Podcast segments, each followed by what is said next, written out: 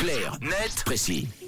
Oui, on décrypte ensemble un sujet d'actualité de société avec toi, Tom. Et justement, tu nous parles ce matin des conséquences de l'inflation. Exactement, et elles sont nombreuses, ces conséquences, Mathieu. Diminution des loisirs, privation de certaines dépenses ou encore réduction de l'épargne. Ça, c'est pour les plus courantes. Mais il y a autre chose que les commerçants constatent depuis quelques mois.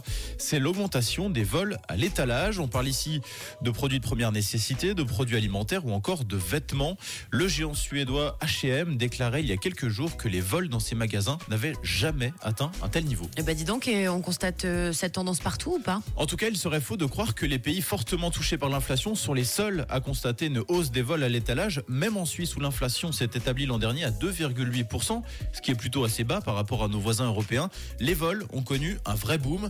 Selon les chiffres rapportés par le Zendag Blick, plus de 19 000 vols ont été enregistrés dans les commerces helvétiques l'an dernier. C'est tout simplement une hausse de 20% par rapport à 2021. Mais quand même, est-ce qu'on sait quels sont les produits les plus volés ? Alors en Suisse, c'est la viande et les produits électroniques qui sont les plus volés dans les commerces. Sinon, au niveau mondial, c'est le fromage. Un rapport britannique du Centre for Retail Research estime carrément que le vol de fromage est tellement répandu que plus de 4% de la production mondiale est volée chaque année. C'est énorme.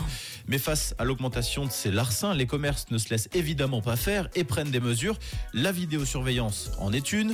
À la Migros, également, de plus en plus de succursales sont équipées de barrières à la sortie des caisses et il est impossible de les passer sans avoir scanné la quittance. D'autres détaillants procèdent également à des contrôles aléatoires à la caisse. Et puis l'autre parade, c'est les antivols.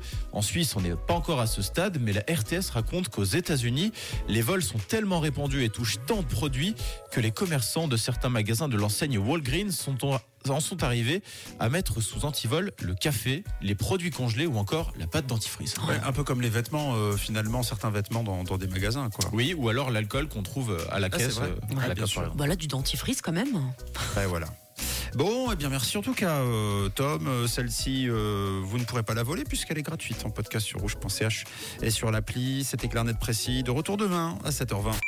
Parler d'actu, c'est aussi sur Rouge.